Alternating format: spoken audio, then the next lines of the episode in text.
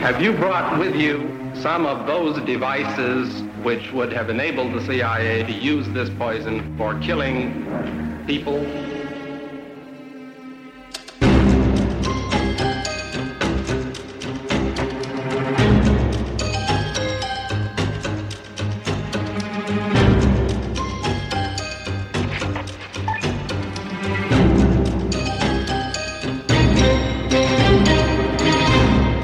Der er jo en episode, som alle bliver ved med at referere, og det er, at du kører i S-tog. Og det gør du øh, den 17. marts 1983. Øh, og der kører du så i S-tog med en, øh, en, en KGB-mand, som hedder Katarinking. Og der, der må jo sidde en petmand og observere jer mm-hmm. i, i toget. Hvad, hvad, hvad går det her ud på? Du lytter til det hemmeligste af det hemmelige. Et program om den kolde krigs hemmeligheder. Mit navn er Anders Christiansen, og med i studiet er dokumentarist Christian Kirk Muff. Jamen, der må jeg omvendt sige, at lige så let som jeg har lyst til at have et, øh, et for modparten øh, givende samarbejde, når det drejer sig om KGB, lige så lidt øh, lyst har jeg til at øh, involvere øh, PET i, i noget af det, jeg laver. Men bare, må jeg lige spørge om noget. Var du egentlig øh, KGB-agent? Christian, vi har fået besøg af Jørgen Dragsdal her i programmet. Og det er fordi, vi er jo i gang med, ved siden af al vores palmehalløj, så har vi jo en sideløbende interesse, netop på grund af palme, øh, i vores research i, i palmemordet, der finder vi ud af, at svenske journalister nogle gange har haft en lidt uheldig alliance med, med nogle folk af dem, vi kigger på i det, vi kalder stay behind, altså det hemmelige del af efterretningstjenesten. Og nogle af dem har været aktiv del af det. Og det har jo selvfølgelig fået vores blik ind i Danmark. Fordi hvordan har det været herhjemme? Og vi har haft Per Nyholm i studiet. Per Nyholm, som var på Information og på Jyllandsposten, fortæller jo, at når han, øh, når han skulle mødes med folk fra den sovjetiske ambassade, så fik han jo et nummer af sin gamle redaktør på Information, han skulle ringe til inden. Og når han var færdig med mødet, så ringede han igen og sagde, nu er jeg færdig, og så fortalte han, hvad det overordnede tema havde været. Mm-hmm. Og det var, det var altså efterretningstjeneste, han ringede til. Ja, det var, ja, og det var sat op af folk, som vi ved var forbundet til firmaet. Ja. Og firmaet var finansieret af CIA. Ja. Og det er jo også inde i firmaets arkiver, at vi finder den her liste, vi har omtalt flere gange, over journalister i næsten alle danske medier, der listen er for cirka 60, øh, som viser, hvem kan efterretningstjenesten regne med på de her medier. Sådan læser vi listen. Øh, øh, og, og en af dem, en journalist, der for alvor har fået en tur i karusellen i forhold til efterretningstjenester. Øh, Det er, jo, det er dig, Jørgen. det, velkommen må- til. Velkommen til. Altså, og Jørgen Dragsdal øhm, er jo mest i offentligheden jo kendt for at dit årlange fejde med Bent Jensen, historikeren Bent Jensen, der i 2007, mener jeg, skriver, at, øh, at du har været agent for KGB, og I har kørt et slagsmål i byretten, landsretten og senest i højestretten, hvor du bliver øh, frikendt, eller han bliver faktisk dømt til at betale dig. Mm. Han har prøvet at rejse sagen i den europæiske menneskerettighedsdomstol. De vil ikke tage sagen. Så det er der, den ligger nu. Og det skal vi selvfølgelig også snakke om.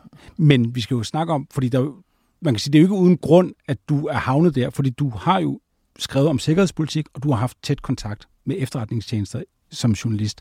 Og du har især slået din folder hos information i rigtig mange år. Og jeg vil godt starte, Jørgen, bare med, at vi spoler så langt tilbage, vi overhovedet kan nærmest. Hvordan starter du egentlig som journalist med at få kontakter, der har noget med efterretningstjenester at gøre? Det korte svar, det ved jeg ikke. For jeg kan jo ikke vide, at dem, jeg mødes med, er fra efterretningstjenester. Nej.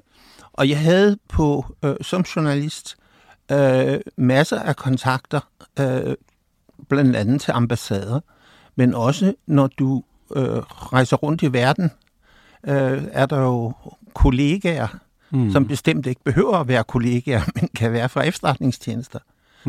Som optræder som journalister.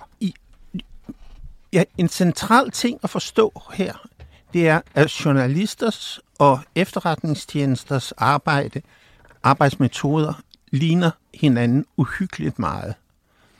Øh, vi øh, stiller spørgsmål alle steder. Vi støder på masser af hemmeligheder. Det er ikke alle hemmeligheder, som vi går ud og offentliggør. Nogle af dem bruger vi som byttemateriale. øh, der er en, selvfølgelig en stor forskel mellem efterretningsagenter og journalister, og det er jo, at journalister som hovedsagen offentliggør det, de støder på herunder øh, hemmeligheder, samt at de er underlagt nogle etiske adfærdsregler, som efterretningsagenter jo øh, absolut ikke er underlagt. Men lad mig så besvare de spørgsmål mere direkte. Jo, tak. Fordi den første gang, at jeg øh, kan have en mistanke om, at den, der kontakter mig, øh, er efterretningsmand, er en øh, mand på den øh, øh, sovjetiske ambassade, som ringer til mig og inviterer mig øh, til øh, frokost øh, over i Kongens Have på restauranten der. Hvad årstal er det cirka? Her snakker vi 76. Mm. Og det er altså selv lige til at grine af, fordi på venstrefløjen var den restaurant jo altså simpelthen kendt som KGB's mødested. øh, og jeg ser ham en øh, 4-5 gange. Mm. Øh, jeg tager nemlig øh, i 76 øh, tager jeg til øh, USA og er der øh, i et år. Øh, han har selvfølgelig aldrig identificeret sig som efterretningsagent. Han mm. er mig bekendt senere blevet udvist fra Norge med henvisning til, at han var efterretningsagent. Ja.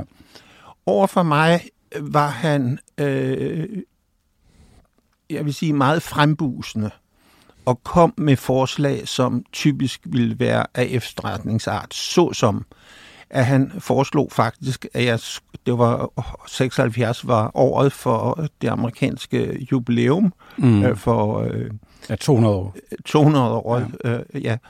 Øh, og han foreslog, at jeg skulle lave en lille gruppe, som kunne imødegå øh, det forventede positive indtryk, øh, som ville blive spredt omkring USA. Øh, og det... Øh, hvad sagde du til det? Ja, det sagde jeg øh, øh, klart nej til, men jeg puttede det alligevel ned i, i, i en gemmepose, fordi jeg synes, det var et fremragende eksempel at starte en artikel med, og det hele taget skrive om mit indtryk af ham. Mm. Og så ryger jeg til USA, jeg skal lige forstå, skrev du så om dit møde Nej, med ham? Jamen, det er det, som jeg Nå, okay. lige vil forklare, mm. hvorfor jeg ikke gjorde. Mm. Fordi kort efter, så tog jeg til øh, USA, og det viste sig, at jeg blev der i et år. Og der fik jeg adskillige gode kontakter i det amerikanske, også tidligere øh, sikkerhedsapparat. Og en af mine meget gode venner, en øh, CIA, tidligere CIA-agent, øh, ham øh, fortæller... Så er der ikke mere for den statsbetalte 25 øre. Efter 24-7's lukning er Det Hemmeligste af det Hemmelige blevet en podcast, du skal betale for. Gå ind på hjemmesiden dethemmeligste.dk og læs mere om, hvordan du fortsat kan lytte til Det Hemmeligste af det Hemmelige.